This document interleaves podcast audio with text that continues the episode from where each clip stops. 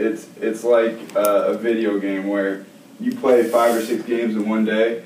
So what does it matter if you there's no there's no repercussions if you lose. So like you can go out and you can lose a game and you turn around and you play two more.